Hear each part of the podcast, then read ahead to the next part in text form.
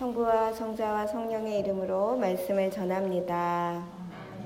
연중 2주일 설교 제목은 포도주가 다 떨어진 시간이라고 정했습니다. 어떨 때 사는 일은 포도주가 다 떨어지기 전까지는 깨닫지 못하는 일들이 많은 것 같습니다. 위기가 없으면 제대로 성장하지 못할 때가 있습니다. 오히려 잃고 나면 어, 막 애틋한 마음도 들고 귀하, 귀했구나. 내가 누렸던 게 그냥 다 저절로 이루어졌던 건 아니구나. 이런 생각이 들 때가 있습니다. 흥청망청 다 쓰고 나면 내가 누리던 것에 대해서 새삼 귀함이 새록새록 다가오기 때문에 그렇습니다. 가나의 혼인잔치에서 포도주가 떨어진 그 시간까지 사람들은 주님이 잔치에 왔는데 주님을 찾지 않았습니다. 그 시간까지 사람들은 잔치 속에서 주님과 같이 있었지만 주님이 같이 있는지 채 깨닫지 못했습니다. 포도주가 끝없이 어, 나올 것이라고 공급될 것이라고 생각하고 아무런 대비도 하지 않았습니다. 영원할 것 같은 잔치에 포도주가 끊어지자 주님을 찾게 됩니다. 포도주를 마시는 사람들은 기쁨을 위해 축배를 드는 사람들입니다. 현실에 취해 있는 사람들은 비판을 받아들이기가 어렵습니다. 나한테 누가 무슨 말을 해주면 그걸 듣기가 참 어렵습니다. 내가 실현당하고 있다는 것은 변화의 시점이고 어, 내가 더 한 단계로 도약할 시점인데 어, 사실은 그런 것을 듣기에는 힘이 좀 필요합니다. 그래서 내가 생기는 어려운 일들과 고난은 실로 주님을 만날 시간이 되었다라는 알람 같은 건데요. 어, 듣기가 어려울 때가 종종 있습니다. 더 이상 기쁘지 않을 때, 이제는 포도주가 떨어졌을 때 주님께 달려갑니다. 더 이상 축하할 수 없는 순간이 있습니다. 예를 들면 기후 위기가 그런 것입니다. 자연을 영원하다고 생각할 때가 있었습니다. 하지만 지구는 현재 온실가스 배출량이 유지되면 2040년도에는 어, 산업화 이전 대비 1.5도 이상 오를 거라고 분석하는 결과가 나옵니다. 어, 연일 세계 뉴스에서 산불이 계속 꺼지지 않고 계속 되고 있고 거기에 있는 연약한 동물들이 가장 고통받고 있는 걸 보게 됩니다. 극한 기후 발생 비율도 4.8%나 늘었다고 합니다. 우리가 지금 마스크 쓰고 있고 제대로 어떤 공동체 활동이나 모임을 가지지 못합니다. 이제 설 명절이 다가올 건데 올해는 모일 수 있을까? 근데 3년 차가 지나니까 이건 진짜 일상이 되나? 이런 절박한 마음이 듭니다. 음, 기후 위기랑 연관이 없는 게 아니죠. 우리들의 삶의 방식이 전염병에 너무나도 취약해서 지금처럼 밀집해 살고 있는 주거 형태와 소비 형태를 그대로 유지하면 우리는 지속적으로 코로나19 바이러스뿐만 아니라 다른 어, 바이러스들에게 노출되기 쉬워서 전염병을 받아들일 수밖에 없습니다. 이것이 저는 포도주가 다 떨어진 순간이다 라고 말씀드리고 싶습니다. 우리가 만든 유한한 자원이 다 떨어졌습니다. 우리에게 기적을 영원히 베풀 것 같았던 창조 세계를 누리게 하시던 주님께 다시 답을 물어야 할 때입니다. 주님, 포도주가 다 떨어졌습니다. 어떻게 해야 할까요? 라고 아뢰어 합니다.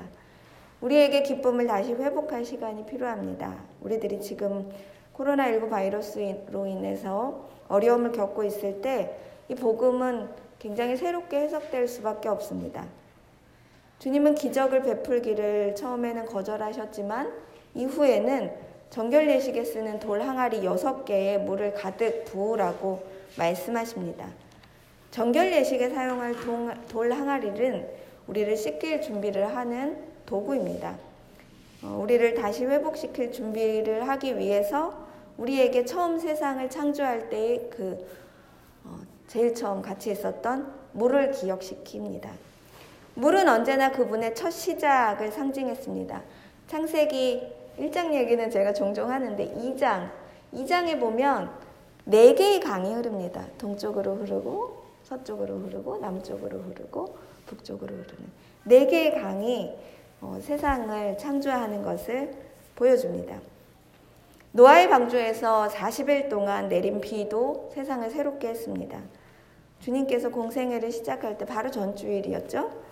어, 세례자 요한이 베푸는 세례에서 물에 풍덩 들어갔다 나옵니다. 새 시작을 알리는 거죠.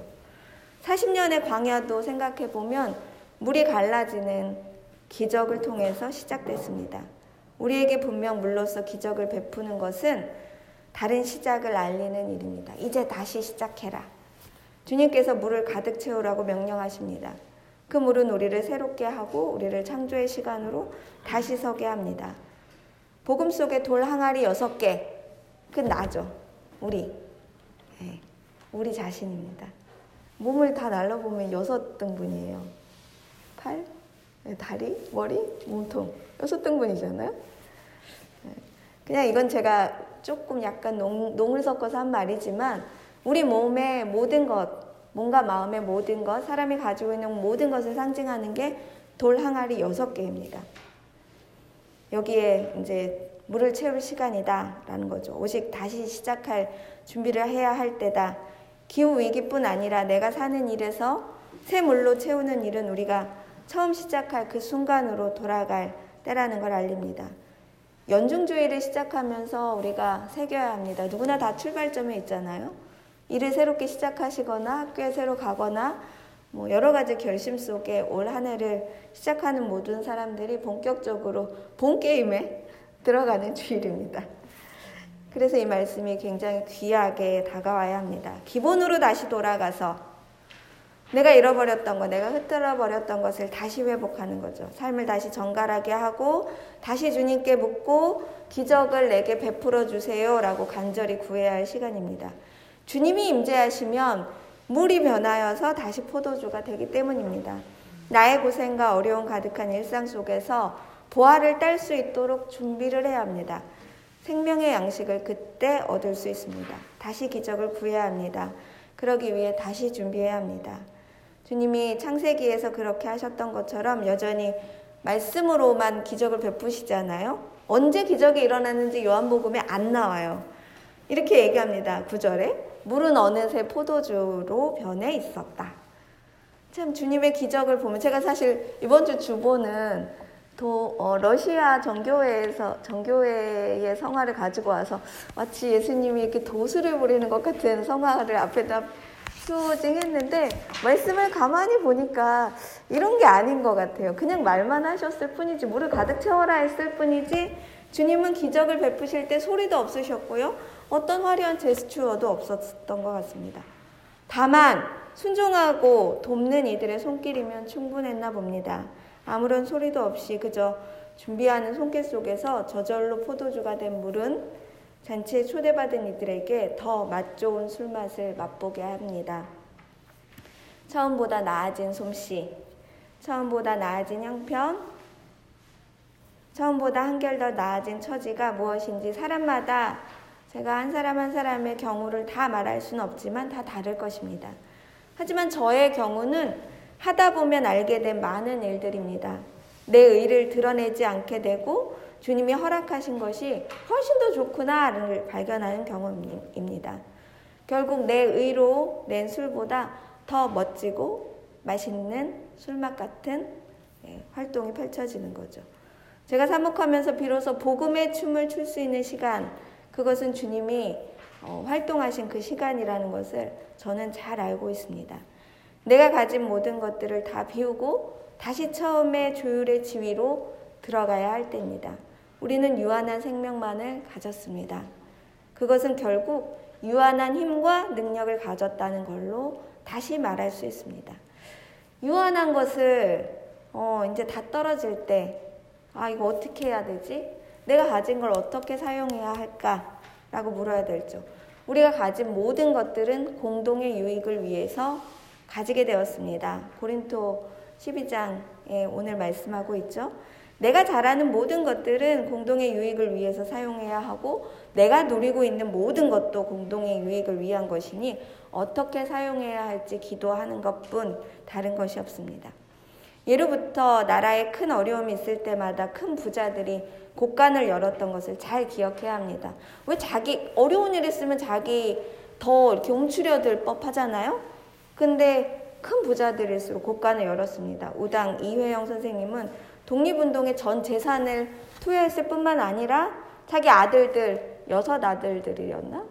다 모두 독립운동으로 이끌었습니다. 딱 한 명만 살았어요. 다 죽었어요. 어제 윤학준 모세주교님께서 종종 카톡으로 좋은 내용을 보내주시는데 양희은 가수 양희은이 1억 원 이상 고액 기부한 모임에 가입했다 이런 소식을 보내주셨어요. Honor Society. 그러니까 1억 원 이상 기부하면 들어갈 수 있는 클럽인가 본데 성공회 교인이시래요. 성공회 교인이라는 양희은 씨가 보호 종료 예정인 여성 청소년들에게 어, 교육 지원 사업에 써달라라고 6천만 원을 기부하고 이전에 5천만 원 기부해서 1억 원이 넘어서 이제 그 클럽에 가, 가입했다고 합니다. 지난 주간에는 나눔의 집에 유산을 정리하시면서 가족들이 어, 그 유산의 일부를 기부한 소식이 전해졌습니다. 이게 루시아 회장님의 동생의 사돈댁이시죠? 네.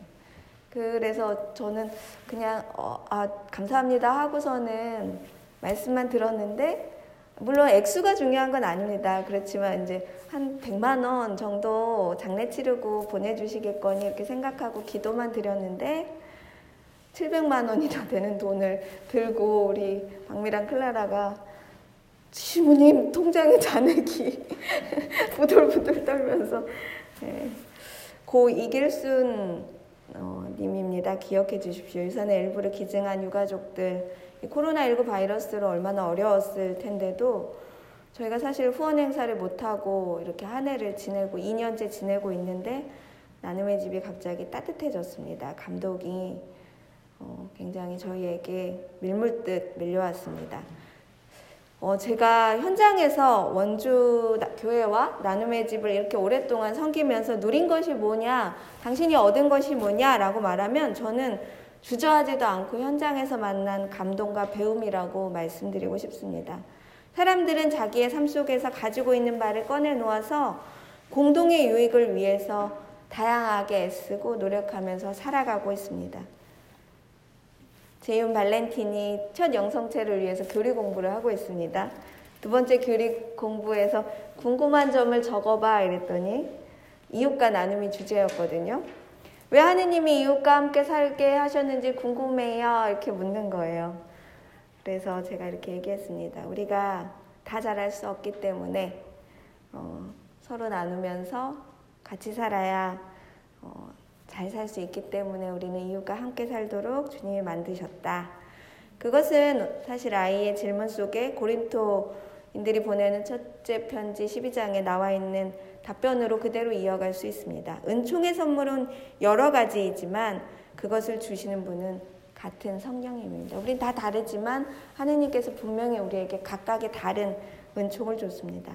말씀처럼 모두 어울려 살기 위해 각자의 선물을 꺼내놓고 공동의 유익을 위해 우리가 어떻게 살아야 할지, 사용해야 할지 결정해야 합니다. 포도주가 다 떨어진 시간입니다.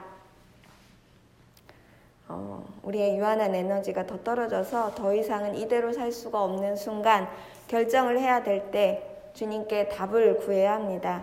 주님의 기적이 임하도록 돌 항아리 여섯 개를 꺼내 놓으십시오. 나의 몸과 마음을 꺼내 놓아서 나의 솜씨를 피우고 그 속에 물로만 채우십시오. 그리고 주님의 임재를 기다리십시오. 그러면 어느새 물은 포도주가 되어 더 좋은 술맛으로 변해 있을 것입니다. 그분의 기적이 여러분 모두에게 내리시기를 진심으로 빌고 축원합니다. 모두 일어서서